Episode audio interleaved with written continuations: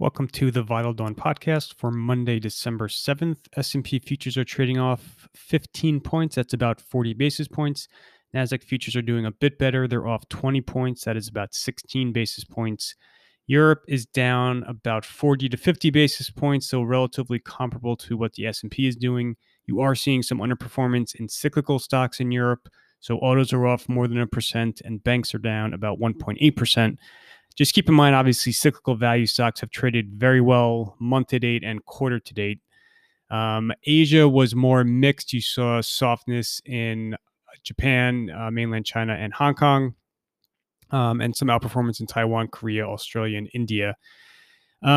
So I'm not reading too much into this morning's softness. It's very mild. It's very modest. You're not really seeing aggressive selling anywhere. It seems just like some very, again, unimportant profit taking. As far as some of the reasons that are being cited, so Brexit negotiations, they were supposed to be an agreement possibly reached over the weekend that has yet to occur. Talks are still ongoing. They've yet to yielded a compromise. You are seeing the pound get hit very hard, so the pound is off more than 1%. So that clearly is not aiding sentiment. I would just note, though, that this really has not been a topic of great concern to U.S. stocks. I don't really think it's a reason why people would be coming in this morning and aggressively selling out of U.S. names. And all that being said, I still think at the end of the day, you will see an agreement get forged in Europe. I just don't see how either side, either Brussels or London, will allow this whole process to collapse and January 1st to come around without an agreement in place. So that is one factor that's driving some of the softness. As far as COVID is concerned, it's really the same conversation as before, where you have a lot of grim near-term news in the U.S. Transmission figures are not rising as at faster rate as they were before, but you are seeing hospitalizations increase, and you are seeing, I think, more importantly, you're seeing mitigation actions get taken. So California is probably the big piece of news.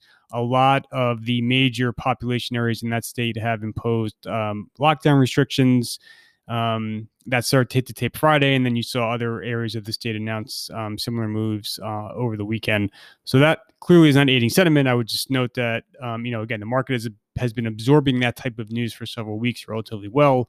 And for the most part, investors are still looking towards the spring timeframe, March, April timeframe, when you're going to start to see vaccines really get rolled out aggressively in the US and Europe.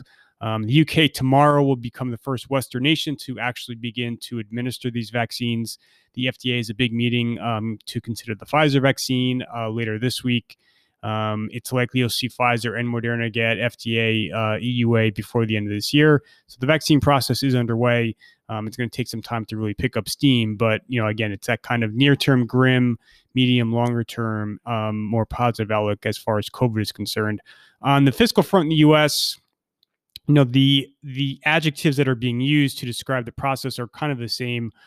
Everyone's optimistic. There's apparently progress occurring behind the scenes.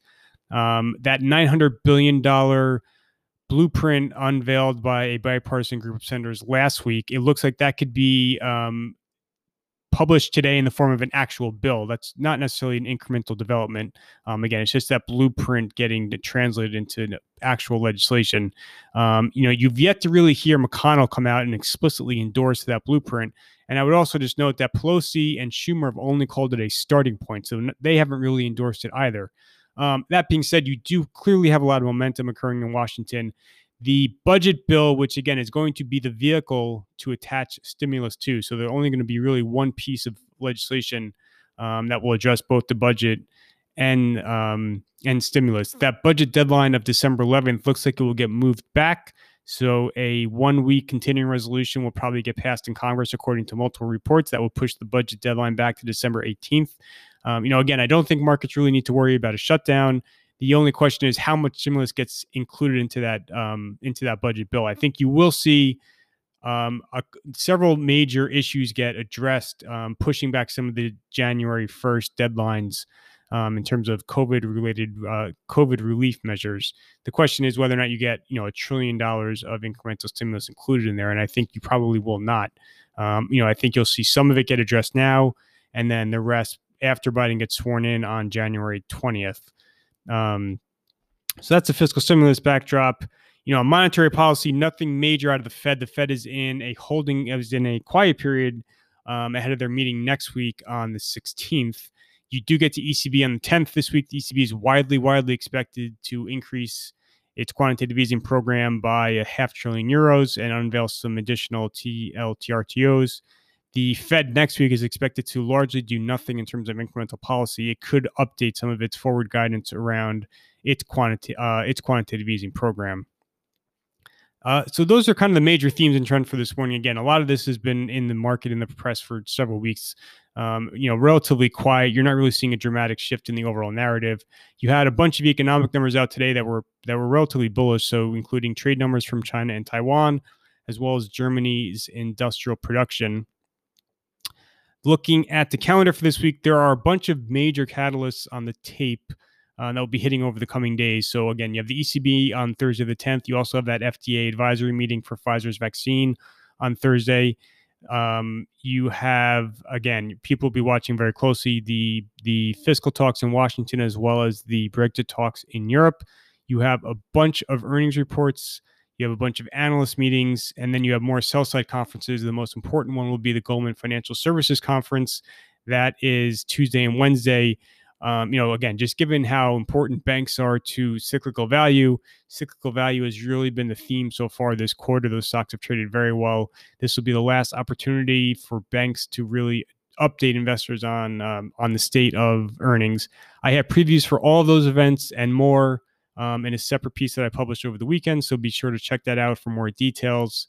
And that is everything for today. Thank you for listening.